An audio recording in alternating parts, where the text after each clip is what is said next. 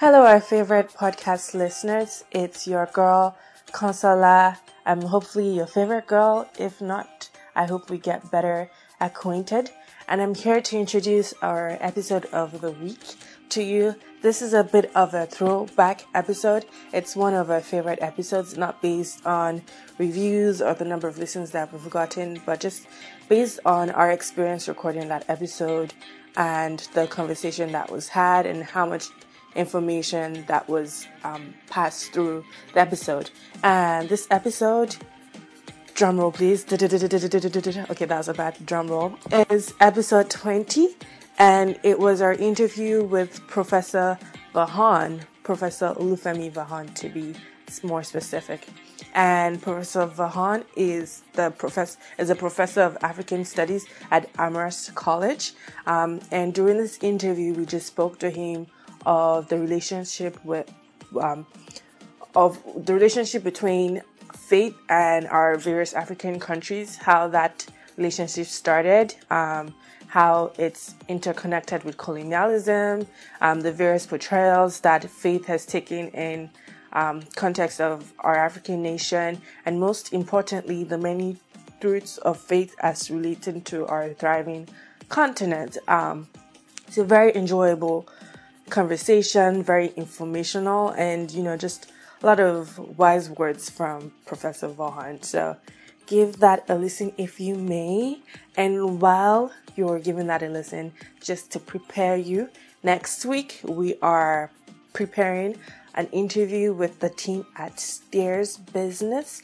Um, we spoke to them about their great platform that they created to track the Nigerian elections that took place um, a few months ago. Um, it was very easy to use. You were able to track elections in every single state and see very live updates. It was especially great for those who were not able to participate in the elections themselves.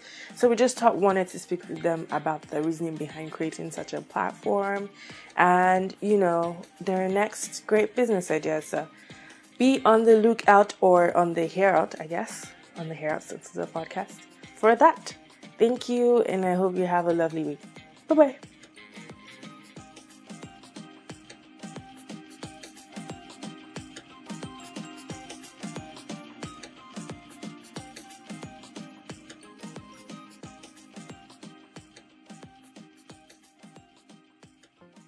Well, my name is Femi Vaughan. I'm the Alfred uh, Sargent Lee and Mary Eames Professor of African Studies at Amherst College. Uh, prior to arriving at uh, Amherst this summer, um, I was the Geoffrey Canada Professor of African Studies and history at Bowdoin College. And prior to that, I was a professor at the State University of New York at Stony Brook, where I also served as associate provost and associate dean. So I've been in the academy now for quite some time 20, 27 years. Wow. I, I received my PhD in politics from Oxford University in 1989. I should also mention that I I was born and raised in Ibadan, southwestern Nigeria. That's extremely important to me. My area of research and scholarship revolves around uh, key questions on modern African history and uh, politics. I am particularly interested in the interactions between state society relations in post-colonial African societies. Uh, questions pertaining to issues of governance and development in post-colonial African states, uh, new issues arising on migration and transnationalism mm-hmm. and globalization in the last few decades or so. And uh, finally, I am very much interested in subjects pertaining to religion and state making in West Africa, particularly Nigeria. And I'm particularly interested in, in the interactions between Christianity and Islam in the making of uh, the modern Nigerian state. So, in a nutshell, this is my general area of academic expertise. And uh, professional interests. That's that's quite a that's quite a breadth of expertise, sir, uh, and uh, I'm I'm really looking forward to hearing some more of your thoughts on that. Um, so I, would like to I'd like to uh, hop right in. You've told us a little bit, bit about your professional journey, but uh, if you don't mind me asking, perhaps perhaps a little more of a personal question, what drove you towards this field? Um, I often find it rare to see uh, Africans who have lived in Africa come to other countries and then study Africa. Uh, uh how did you? Why did you make those choices? Choices. Well, actually, it's not entirely unusual for Africans to study about Africa in the West. Hmm. Um, it's very common in large measure, and in some ways, I think it, one can say that it's a bit unfortunate, but I don't quite see it that way. Some of the best institutions of higher learning and areas of expertise in African studies, in the social sciences and the humanities and the sciences, happen to be in leading universities in the Western in the Western world. That's true. Certainly in the United Kingdom, in the United States, and France, and so on. In the case of uh, the major European powers, it shouldn't be surprising to the degree that these are also the colonial powers in Africa. So part of the colonial project, as one would imagine, is also to study the colonial subject. Hmm. Uh, so many leading Western universities as imperial powers also established quite extensive um, expertise in, in studying African realities, African experiences, African cultures, African peoples, religion, ethnography, politics, and, and so on. Hmm. Um, in this country, for example, in the United States, some of the leading centers of African studies and the humanities and the social sciences and the arts and music happen to be, uh, you know, universities such as University of Wisconsin Madison is a leading place. UCLA is another leading place. Hmm. Um, oh yeah, um, and has been, by the way, for Northwestern University outside of Chicago, yeah. a leading uh, university to study African issues, Indiana University at Bloomington. Hmm. You will see the tie. And then, of course, you know, the, the top Ivy League universities such as Harvard and Yale and Princeton have been exceptional places training Africanists, including African scholars, for well over two generations. I see. In in in Britain, Oxford and Cambridge are always leaders in African studies one of the most uh, renowned places for the study of Africa is a part of the University of London college called SOAS. I'm sure you must have heard of SOAS, School of mm-hmm. Oriental and African Studies. yep. So, so the leading, it's uh, the, the point is that um, there's a long tradition of Africans leaving Africa to Just. to study um, various aspects of African African issues all around all around the Western world. Hmm. I suppose what we would we should hope for is that, and and I should mention, um, over the years, particularly as a consequence of decolonization, the first two decades of independence, yes, African universities were able to build up some really outstanding academic programs also. Although, because of the crisis of the state that so many African countries encountered since mm-hmm. the 1980s, most of these universities have suffered significantly, and the African studies programs and the humanities and the social sciences and the arts have also, you know, suffered. Um, University right. of Ibadan used to be a key leader mm-hmm. in various aspects of African studies in the 1950s and 60s and 70s. Right. history department was one of the very best. It's actually called the Ibadan School of History. Yeah. In the study of Africa. Uh, University of Dar es Salaam used to be a, a key leader in the African humanities. Um, the list goes on. In Nigeria, Bello University was one of the key leaders in, in the study of the, you know, the Sahel and the Islamic world in, in the Sahel and in the Maghreb. Hmm. Um, so, yeah, so I think what we need to, to, to look for and think about is the revitalization of these African centers of higher learning. I see. So that African universities can become again a, at least a competitor, if not a leader. In the study of ourselves, at, at, in, in the absolutely. Uh, education suffers tremendously at virtually every level whenever a region of the world or a country experiences major crisis. And it shouldn't surprise you and your audience that many African institutions of Ireland suffered tremendously since the 1980s. That is true. They're gradually beginning to recover, but you know it's very easy to destroy. It's extremely difficult to rebuild. That's true. And it's been, you know, it's been very, very hard to to overcome uh, the damage that was done uh, in the last 30 years. So we're going through a, a period of reconstruction and, and recovery. Uh, but it's a very slow process. Mm. It's very slow. It's very tedious. Uh, but I am hopeful that uh, we'll continue to move forward. And, and, a uh, long answer to a very short. no, but I, I, I, forgive me. No, no problem at all. And I think we all have a better understanding of of your journey thus far, and that's in context with everybody else's and, and why we're here.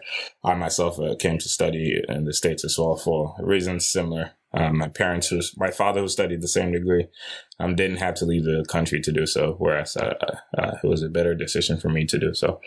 Um, and now uh, speaking more about leaving the country and uh, one of the things you mentioned earlier was our, colonial, effectively our colonial masters have had interest in studying us.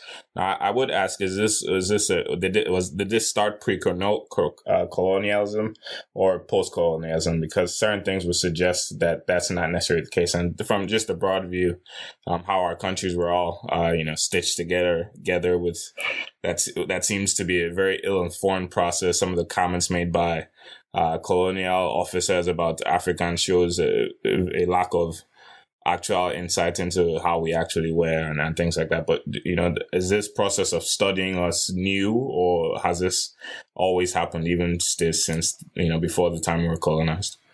Yeah. I mean, I, I, I have a bit of an unusual, somewhat unique perspective in the ways in which I think about and encourage my students to reflect on the subject of colonialism.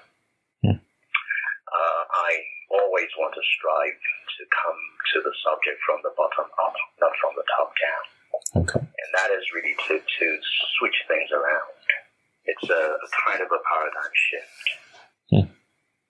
In other words, rather than preoccupy ourselves with what is already well known and obvious. Mm-hmm. That is when we talk about, what the colonialists do to Africans. Mm-hmm. I think it'll be a very interesting idea to contemplate what Africans are doing to overcome the, the venom of colonialism, of mm-hmm. colonial incursion and colonial brutality. Mm if you see what I mean, uh, in a way that we can contemplate the possibility of African ingenuity, huh. creativity, and imagination. So rather than celebrate. Huh. Absolutely. Rather than just simply think of the ways in which colonial rulers are conceiving of colonial policies and mm-hmm. implementing mm-hmm. those policies. Right. I mean, after all, those policies will have to resonate somewhere with some people. Yes. So for me, African agency is central to the ways in which I engage colonial discourse. Okay. I don't mean in any way to dismiss the importance of the imperial project yeah. and the colonial project. It's extremely important to pay attention to it without any question. It's extremely exploitative, it's dehumanizing, it's brutal, and it's vicious. Yes. And its brutality varies significantly from region to region. For example, in settler colonies in South Africa, in Southern Africa more broadly, mm-hmm. in what used to be Zimbabwe, for example, in East Africa, in Kenya, those settler colonies. In the case of the Maghreb, we know the story very well of Algeria and the French. Yeah. So, and then of course the brutality of colonialism in the Belgian Congo is very well known. Yes. The brutality of colonialism in Lusophone Africa is also very well known in Angola, Mozambique, hmm. and Guinea-Bissau, and Cape Verde. So we know those stories very well, and we should underscore their significance from a political point of view, from a military point of view, from an economic point of view. They're devastating in their capacity to dehumanize people. Yeah. We have to engage those issues very seriously, and we have to engage their implications and consequences very seriously. The ways in which that past structurally has transformed African realities, even up to today, Yes. right? So it's a process, not an event. It's it's ongoing. Absolutely. Having said that, Yes. having said all of that, we also know one thing, but we don't really engage it. Africans were making their own history in the face of colonial brutality Yes. and colonial dehumanization. Could you And for expand me, on that? That, for me, that is the central question. Huh. That is the central question. That is the beginning of the discourse. Of course, not the end of it. Hmm. So it is in the context of colonial invasion and colonialism and colonial exploitation that different African societies were able to remake their own history. Hmm. Not just simply resist colonialism, but also it's in that context that they imagined a new world, a new possibility, a new a new way of making history. Right.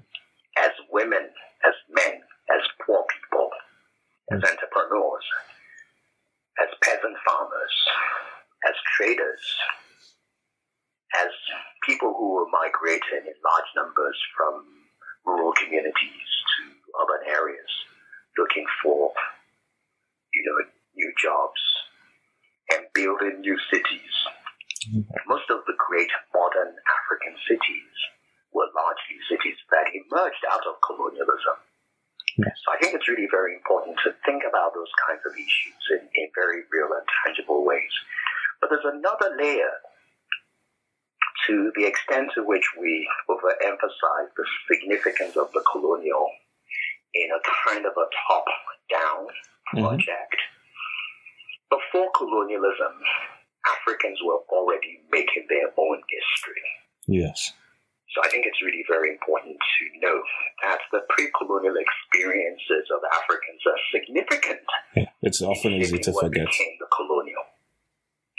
To the degree that you have to graft a colonial project, its administrative structure, legal, political, economic, social, Mm. whatever, on something that is already there before. I see. So colonial projects, by their very nature, are really about the the, the, the possibility of manipulation. Hmm. Right? People say so much about divide and rule, divide and conquer, the indirect rule system, and so on. hmm So you're building that project on something already there. And in the process, you're distorting what is already there. We need to account for that kind of distortion Huh. right? And we need to also understand how that distorted history is Hmm. oftentimes packaged as African traditions, I see. right? Right, packaged as, but they're really neo traditions. Right. Could you give examples of this, perhaps? Oh, chieftaincy will be a, a case in point. I mean, you know, Okay. I I studied African political, indigenous political institutions for the first 20 years of my career. Wow. And I, I wrote quite extensively on the subject uh, with, with, with, you know, I, I say this without, in all modesty. um, this, my, my scholarship on the subject remains arguably, at least of my generation. I think the, the, I, I shouldn't be saying this about yourself. Please go ahead. I think it's well deserved. The record will speak for itself on Yes. this particular subject. So it's a subject I know very well and one in which I built an initial career. I don't write about African traditional political and social authorities anymore, but I, I did all through the late 1980s and 1990s Yes. up till about the turn of the century, and then I stopped and I started doing something else. So, um, so just to give that example, the the much of what the British and the Belgians used to govern African societies in terms of what they define as the local, the, the native authorities. That's the term the British used Yes. the native administrative system was really co-opting African traditional political structures. And if you go through that process of co-optation, naturally you will have to use one potentate of tradition to undermine another potentate. It's only to be expected. Right. So the subject of using traditional African political systems to govern Africans in a colonial context itself very much a distortion, right? It's Hmm. really a mastery of manipulation I see. and and uh, and um, essentially picking one class of people, one ruler against another, Hmm. picking and choosing which potentate will do your beatings. Hmm. Many African rulers were deposed and exiled. People Hmm. don't like to talk. The uh, King of Benin as a famous example. Oh, and amongst many, many others. So, so the subject of British colonialism in Africa is really one of a story of deposition and uh, subverting tradition. So that sometimes what we what we want to understand as tradition is in fact travesty, Huh. right? Yeah, but we've but because we haven't really taken the time to explore those issues systematically to study them, we've come to believe that uh, they're in fact the real tradition. Hmm. So, so th- there, there are many, many such examples all over Africa. You know, Southern Africa is replete with many examples. In Zimbabwe, too many to count. Hmm. Mozambique, Angola, too many to count. Uh, in West Africa, from Ghana to Anglophone West Africa, just many, many examples. Nigeria, Northern Nigeria is full of those stories, and the Yoruba region, where I'm from, has many of such uh, uh, processes of distortion. So, Mm. anyway, um, uh, I- I guess the point here is that when we engage the subject of the colonial, we don't want to simplify it Yes. into a binary of the colonizer and Yes, the colonized. Right. It's too simplistic, it's too straightforward, it's too predictable. Hmm. Right? So what is it's really very much it's vague and ambiguous. It's the ambiguities of colonialism that is intellectually interesting to me. And we end up giving them too much credit for. In the process, in the process, yes, we should account for the extreme, and we also need to recognize that that colonialism is not the same in all places at all times. Obviously, they're changing all the time. Yes. Colonialism in northern Nigeria is very different from colonialism in the in at the Yes. same time. By the way, Hmm. in the Mm. Kenyan White Highlands. Huh. White Highlands, yeah, it's very different because because the social realities in those two places are very different. I see. Northern Nigeria has a long history of an engagement with Islam in the Sahel going back several centuries Right. with well-established emirate structures, having gone through a major Islamic reformism in the Jihad of Usman Dan Fodio, Mm-hmm. the Sokoto Jihad. The British built their project, their imperial colonial Hello, I apologize for interrupting your episode again. This is your host, and I'd just like to talk very briefly about the tragedy in Sierra Leone over the past couple of weeks. Um, a terrible tragedy happened when uh, heavy rains and flooding led to mudslides that have killed upwards of 400 people.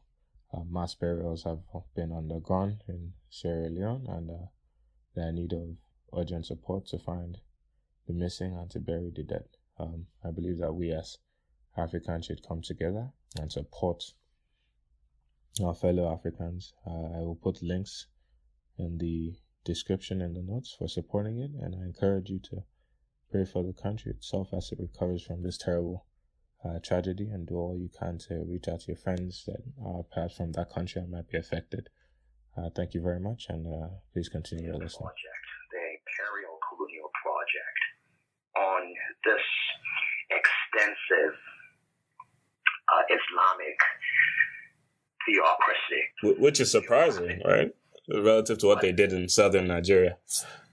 Yeah, absolutely. And it, what they did in southern Nigeria was different. What they did at the same time, at the turn of the 20th century in Zimbabwe, was very different hmm. because the social context, the political context is different. Do you see the point I'm trying to? Yes. Really, and of course, in part because I mean, in the case of Zimbabwe and and and, and Kenya, you have to contend with a settler British hmm. population, white population. Yes. In ways in which you don't have to worry about about speaking to the interest of a, of a settler population in West Africa. West Africa is not a settler colony. Yes, that's true. You know, the envir- environmental, ecological conditions are not conducive to Europeans hmm. living in West Africa in large numbers.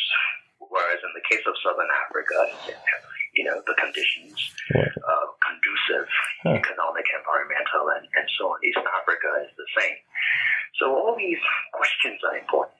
And that's something we don't really think about. We, oh yeah, we, we need to think about about colonialism and the landscape, colonialism and the environment, colonialism and ecology, colonialism and and demography. Hmm. We we tend to just simplify colonialism into a very rigid category of the colonized and the colonizer. I, I do have. Colonizer did this to the colonized. Colonized. The oppressor versus the victim. Anything about what the colonial subjects are, how they're responding, huh. except occasionally we'll say, well, they resist militarily. Right. And those who resisted at the point of colonial what conquest, hmm. oftentimes celebrated as what has yes. iconic right. figures who who stood up against the great imperial powers. Huh and they they speak to a particular nationalist history that dominate much of Africa's historical writings yeah. in the 1950s and 1960s and 1970s.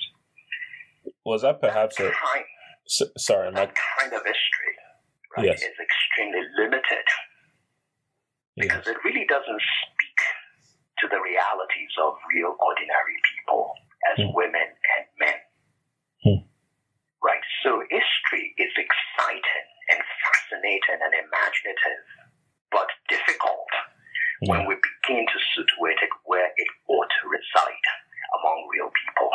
Their aspirations, where they breathe, where they make their history, where they make their world anew. Is this a kind of a people's history is extremely important too. They're not easy to do. Yeah. Yeah, they're they're difficult to do because in, in doing a people's history that is creative and imaginative, you have to see how the social, the economic, the political, how questions of migration and demography, ideas and materials come together. Social currents are moving back and forth. They're not always moving in one direction and playing funny tricks on you. Hmm and they're oftentimes quite unpredictable. So, what is virtuous and what is vice is not always clearly clear, clear is not always distinctive. Right. And that is where I colonial history, as indeed also post-colonial history, becomes very exciting and fascinating. Hmm. Um, history as a subject, I am not trained as an historian. I'm a political scientist by training. I see. Although I've worked in, in history departments now for 27 years. Wow. I've had the good fortune, however, of being trained by some of the leading historians of Africa uh, as a graduate student. My old teacher, who passed away a couple of years ago, Terence Ranger, was one of the leading historians of Africa in the English speaking world Hmm. for easily his entire generation.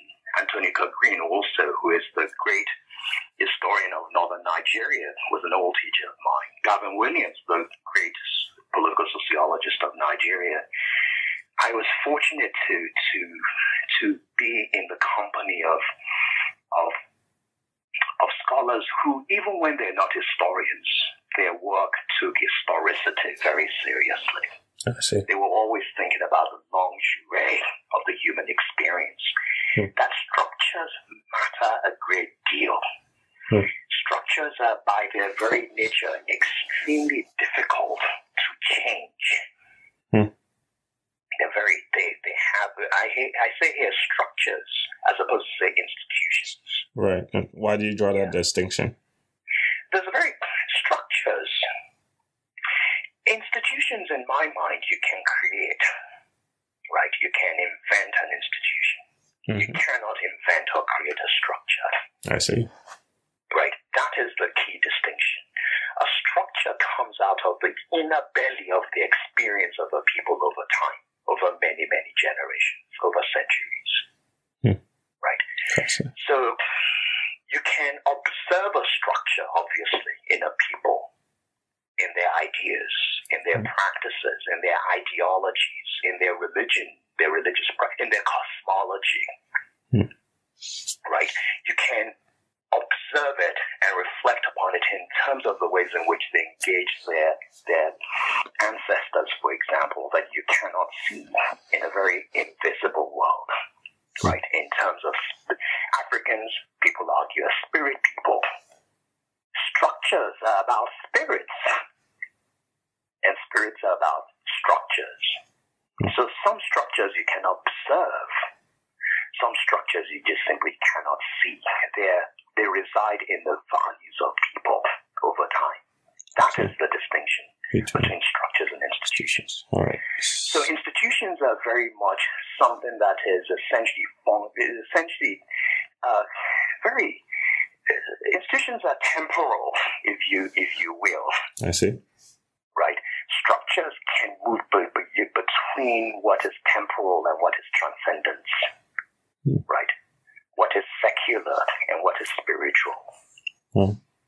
right? So so structures are things we pass down from generation to generation to generation. Structures in that regard don't die. Institutions, however, do. I see. If if I were to take a, a personal lesson for people like me, um, and myself, I, I'm I'm hearing, and you can correct me if this is wrong, is that we perhaps should be for people interested in change should be looking more towards um, modifying, ob- observing, understanding, and then modifying existing structures, as Yeah. opposed to attempting to invent new institutions. Uh, Because uh, uh, you, you, you, you, you, you said it very well. You said it more eloquently than I can ever say it. that's You know, just you. very much. If you forgive me for saying this, just very much with the brilliance of, of youth. And you know, it, it, you, I what I said in about 10, 15, 20 sentences, you boil it down to two sentences, good. I, I was just understanding you, sir. and you you essentially nailed it. Thank you. So that to give an example, in our very current reality for your generation, as opposed to say my generation. So mm-hmm. I'm aging myself. I would I don't want to be presumptuous. I would imagine that I'm a generation ahead of you. That's my Well, sir, I have no problem. I'm in my early twenties. Okay. So so now since the world that you occupy and I hope we'll get to talk a bit more about this later, yeah. is what I refer to as the age of globalization. You are the generation of the global era, the global age. hmm Your generation can see what my generation just simply cannot see. Hmm. Because in your generation, what is local, right? What is national, what is transnational, especially for those who are socially mobile like you, Yes. oftentimes those spaces are collapsed into each other. Right? So you can actually reside in so many different spaces at the same time in the global era. I am a kid of the 70s. For the most part, I can just reside in one place in Ibadan. if I write a letter to relatives somewhere else, I'm just writing a letter to them. Mhm. I'm living in a very Ibadan world. Yeah. Someone now of my social class, of a similar social class, given the new technologies that we have, new forms of social interactions, that individual is actually occupying so many different spaces and practicing so many different rituals and religions and economic activities at the same time. Hmm. All at once. See, those kinds of questions play out within the context of the flexibility, the malleability, the, the imaginative capacity of African African structures. What is keeping them going is actually the traditions, the old age traditions of African societies. Without them knowing that is actually what's going on. Those values and practices are still there I see. in a postmodern world. And that is so what is providing the stability in a state of, of great confusion, dislocation, instability is the structures of African realities going back in time. So you are able to have interesting conversations across the generation. And even with people who are long gone, as you reside in suburbia Chicago. Hmm. You, you see what I mean? I so, see. so you take that with you everywhere you go. Uh, we see this, for example, in new Pentecostal movements in African and new African diasporic transnational realities see. just as one example. Africans are people of powerful expression of faith, Yes. whether as Christians or Muslims or adherents of indigenous African religious beliefs and practices. Mm-hmm. But I always tell people all the time that irrespective of their level of education, whether they're scientists, mathematicians, PhDs, what have you, their profound spirituality is expressed in their collective manifestation of their rituals and their religion. Hmm. So Nigerians and Ghanaians, for example, will always find, if they're Christians and people who are connected to charismatic Christianity, they always have their own national, even sometimes ethno-national, Pentecostal, charismatic churches they go to Yes. Uh, every Sunday, every Wednesday. That is really where they feel comfortable. They feel that's their safe space in an alien environment. Hmm. It's not just simply a place where they go to worship and pray to their God. They're passionate about their faith, to be sure, because they do believe, right, that the spirit world is with them and they have to engage the spirit world. But it's also a place where they go unconsciously and sometimes very consciously to address everyday problems, I see. those quotidian issues, as well as also the vicissitudes of life. If they have challenges with their children, where do they go? Do they go to a social worker No. who doesn't quite understand anything about their Huh. emotions, their culture, their reality? No. Mm-hmm. Do they go to a Western psychologist who is who doesn't believe in their humanity? No. I don't think so. They may go to that to be sure because they're advised to do so. So they do that. But they also go to their local charismatic Pentecostal churches where they have deep and comprehensive community, Huh. where their emotions, their feelings, their experiences are validated, where people help them. You, you don't have to. We all want to be in a place where people can finish our sentences, Yeah.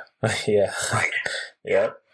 That is true. not a place where people are asking us to explain our sentences So, or to repeat them. or to repeat what we've just said. Yes. Yes. Uh, Right? So I, how many times as an Af- as an African in the West, the people who told you to repeat what you've said? no. No. It's not that they no. can't hear you. Yeah. It's not because you're speaking a strange language. It's because they really don't understand what you're saying. And sometimes they don't want to understand what it is you're saying or even mm. respect what you have to say. Mm. But we all want to be in a place where we're naturally, instinctively validated. I see. And we're made like that as humans. That is not an African thing. That's a human thing. Yeah. We don't want to be in a place where we're we're perceived to be what aliens. Yes. Where we're alienated. So Africans naturally go to those spaces. And and I think global age. I think you And that's where they bridge the generational divide. So when people say that young Africans are doing well in the UK, in the US, in Canada, right. and getting into good universities and medical schools and right. and doing all these things, I said, well, big deal. Right? Yeah, for one thing, they're kids of relatively well to do people, to be sure. Oftentimes. Their parents have good degrees. Yeah. They're all very well educated. They're drawing on the social power, the social capital they brought back from African countries. Huh. That and in, true. in a Western alien environment where people expect them not to do well, even if their kids are refugees, where yeah. their societies have been completely dislocated in Somalia, mm-hmm or in Liberia or Sierra Leone or what have you, they quickly constitute themselves. Huh. Right? And uh-huh. they find a way to take advantage of the system. Everybody else is complaining.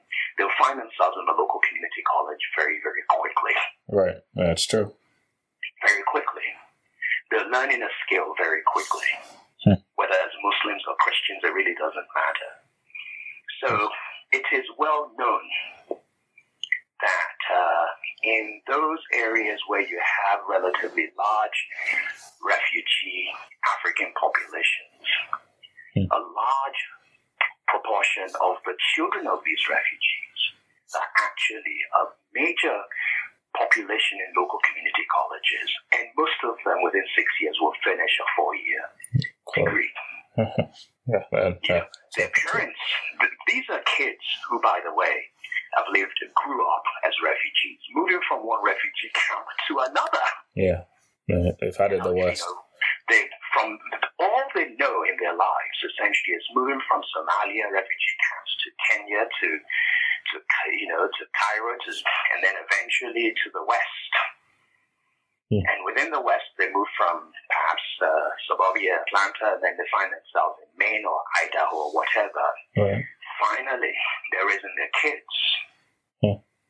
in very alien environment where the local people just don't know anything about their culture. Who knows anything in in these communities about the cultures of African societies? But they find a way. Hmm this is really where that element of ingenuity and creativity comes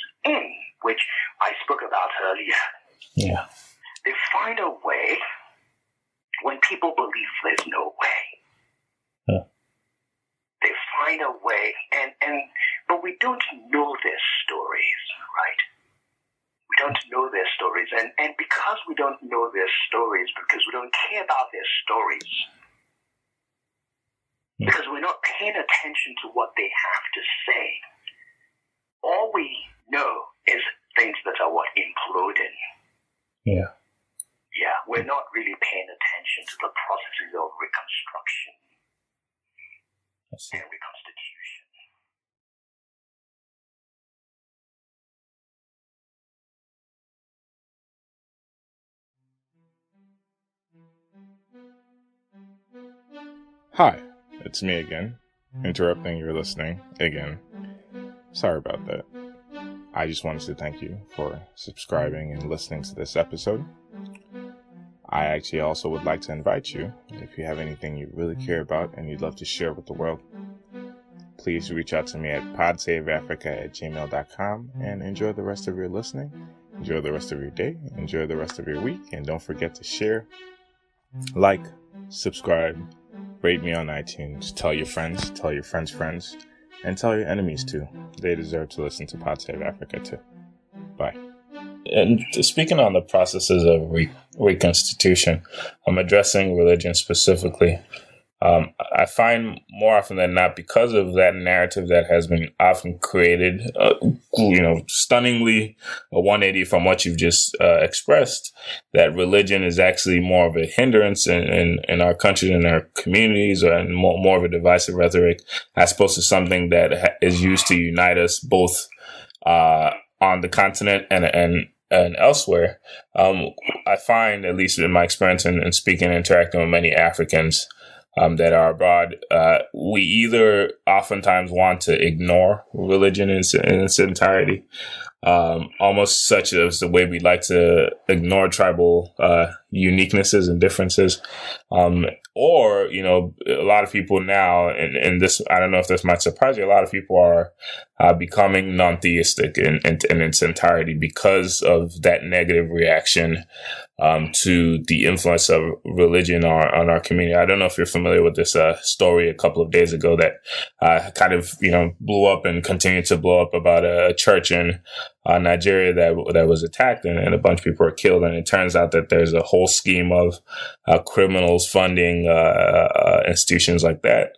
Um, so so when we see that as the prevailing uh, narrative, like you said, imploding, um, a, a, lot of people of this generation who are interested in progress in one in one form or another um, are starting to look at at at you know either ignoring uh, the faith and to the community of faith, or whatever uh, uh, form that comes in, and and uh, you know are trying to navigate around that because we've only understood it to be divisive and and haven't quite seen perhaps some of the things you've discussed just now. So if you were to you know, is this a good approach to take? First of all, I, I, and uh, if if you don't think it is, um, what would be your your thoughts to share with somebody like that?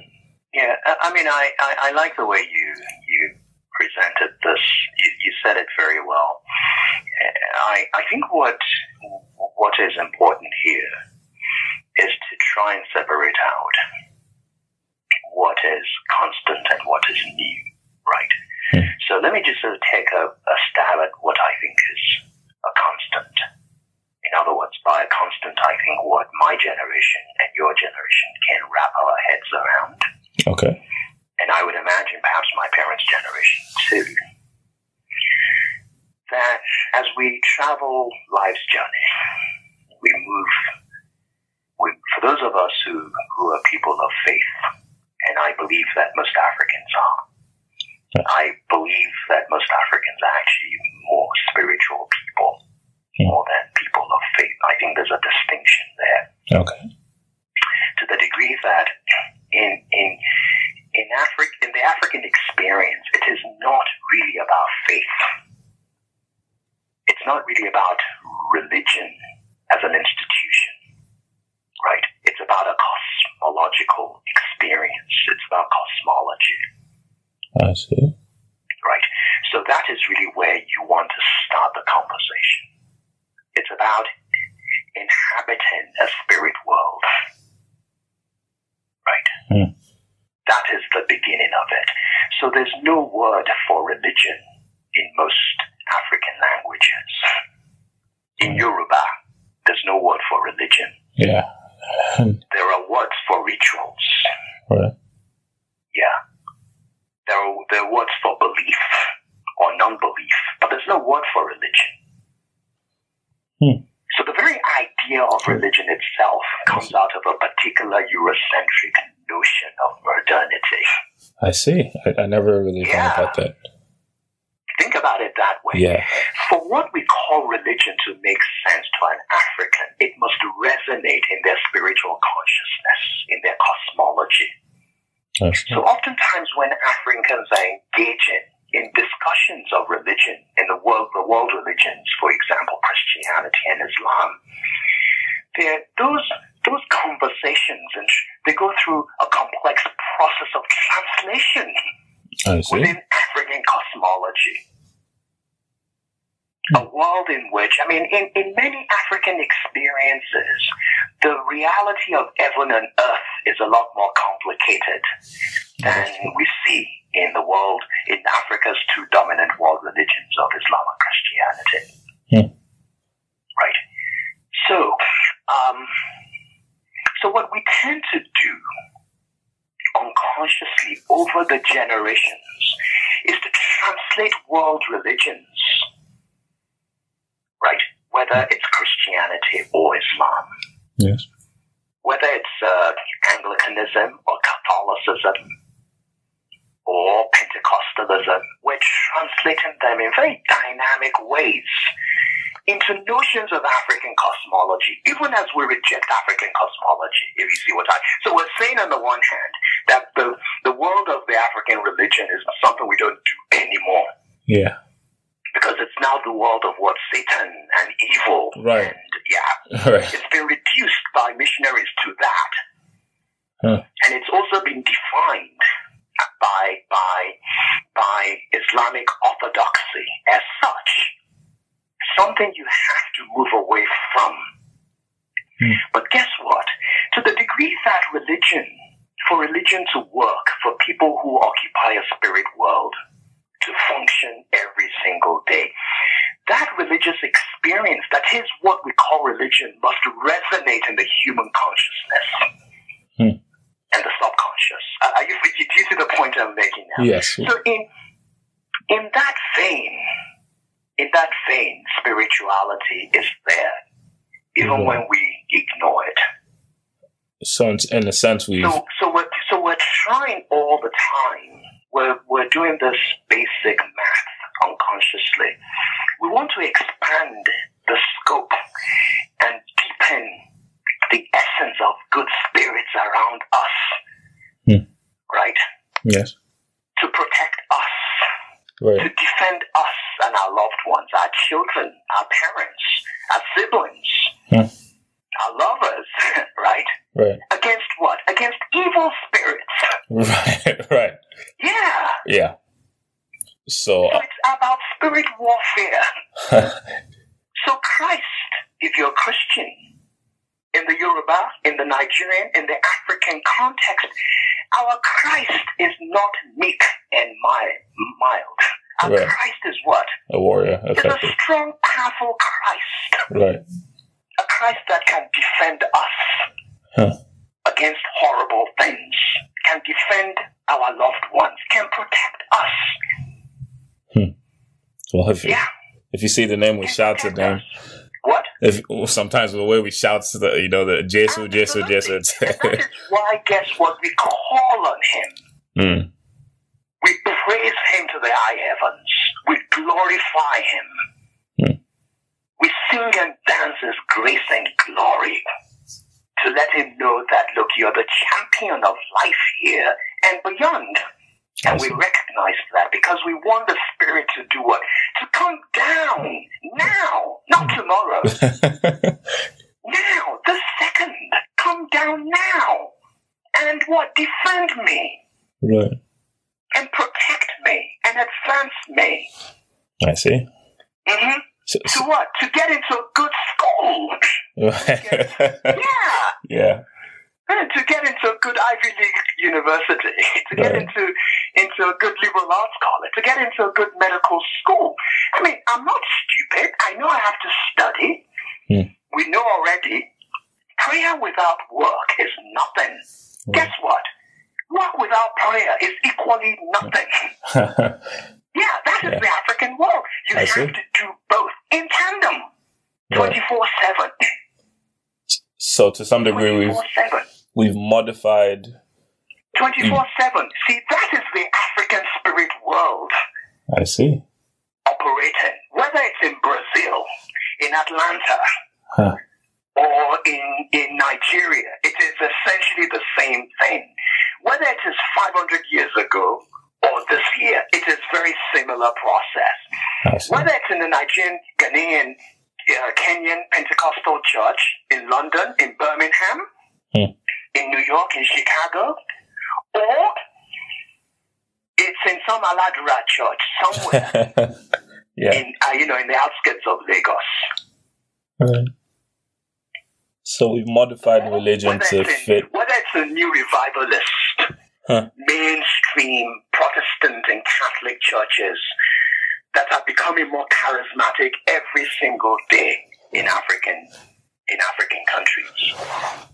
So people see this all, you know, these are the realities. So I, it, look, and, I think, I think it's okay that when people are younger, they become ambivalent about religion, especially when they're relatively well educated.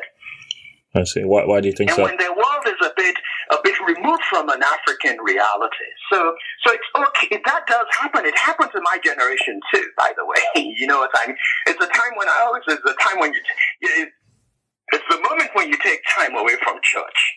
If you're Christian. Right. Yeah, you know, we know what that age is. It's it's usually twenty something. I tell people all the time. Eventually, you'll go back. Right. Right. You'll go back and you start doing all the things you said you would never do that your parents used to do. Yeah. Well, so in a in, in a in a sense, so I, I, I think it's really very important to to to to uh, to know that there's a very extensive scholarship on this subject Hmm. of some of the most amazing scholars of the subject. I mean, a guy by the name of Robin Horton, H-O-R-T-O-N, the young Robin Horton, who lived his life at, the, at Calabar, taught at the University of Calabar, and theorized some of these things I'm talking about. Wow. And then another guy who passed away, a brilliant English book, by the way, both, both of them English, by the name of John Peel, J.D.Y. Peel, worked in Ife and Ilesha, taught at the University of Ife. Wow. I went to years? high school in Ilesha. What? I went to high school in El- Ilesha. Yeah. Oh, wow. I mean, and, and was a professor at SOAS. He died a few years ago. Hmm. And there are so many others. I mean, the, the, there's a, a renowned Nigerian professor at Harvard, Jacob Olupona. A leading scholar of the subject, wrote this wonderful book for Oxford that it's a must read. What's it called, if you don't mind sharing? It's, it's actually called the Oxford Amber, the Oxford book on uh, uh, history of religion, something like that. You can Google it, you'll get it. You know, Okay. it's, it's a it's a short history of, of, of African religion. I see. Okay. Yeah. So, so and it, it's the kind of book you can read in virtually in a, in four or five days. It's so well written. Okay. Uh, yeah. By the way, there's Oxford Handbook for uh, history of everything now. Yeah. the series started about ten years ago oh, or wow. so. wow. Pick the subject that you know they they well, it, it's it's constructed. Sorry to go off topic. No, please go ahead. to literally capture every single important issue that Okay. humans have ever experienced. Mhm. And to write it in such a way that the intelligible lay learner can read it from quantum physics to African religions Wow. Wow. and, and read it in a week and say, well, now I know something about quantum physics, Okay. Wow. although I never passed physics in high school.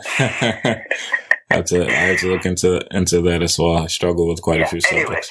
so so I, I think I think it's really very. I guess the point I'm trying to make is this: uh, that we we draw conclusions, we make authoritative pronouncement on many subjects of which we know very little, That is true.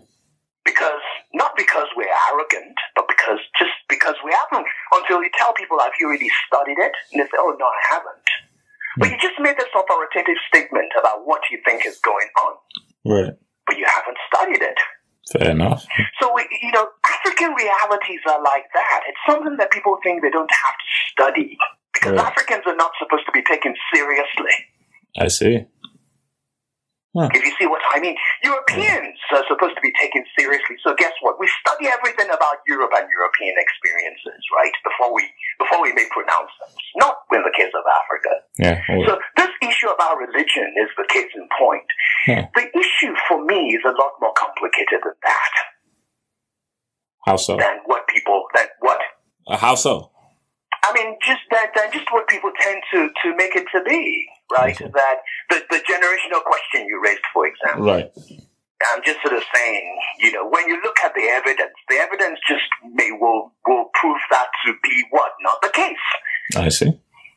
If you see what I mean, most Yeah. diasporic African kids, Mm-hmm. right, hang out in churches with their parents. They don't necessarily process religion the way their parents do. Right. They may go to the church for other reasons, right? Not necessarily to have a spiritual experience because they don't, they're too young to have such. Right. They could very well go just to go and see their friends, Hmm. who they like to see, who is very much like them, who can finish their sentences for them. I see. I see. So friendship in in this experience is much deeper, more meaningful, more powerful than friendship in school, Yeah. where you're an alien Right. and where you feel uncomfortable, where people laugh at you when you talk about what is African. Hmm. Here, you happen to be in an African, charismatic, Pentecostal church where everything that is African, at least African of your experience, is celebrated Hmm. And recognized as intrinsically valuable and meaningful and powerful and rich and exciting and what? And fun. yeah. Hardly And guess used. what? I'm only nine years old for crying out loud. That's all I need. Right. I don't want to be in an environment where when I say my parents do this or they cook that food hmm and people just sort of what? Laugh? Right. Or ignore it. Yeah. So, Yeah. so now you can see the distinction here between between an African community church. Why it will make perfect sense for somebody, for Africans to get up in Canada, in the US,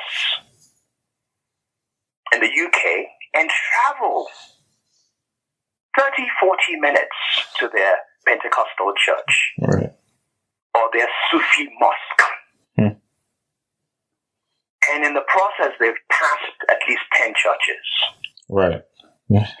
It's, it's not a convenience issue. It- it's, yeah. It's a, it's, a, it's a question of confirmation and validation. Hmm. I see. That is what the Spirit wants. Hey, thanks for listening to Pod Save Africa. I hope you're enjoying the conversation so far. Part two of this episode will continue next week with more on politics, religion, and Africa. See you then.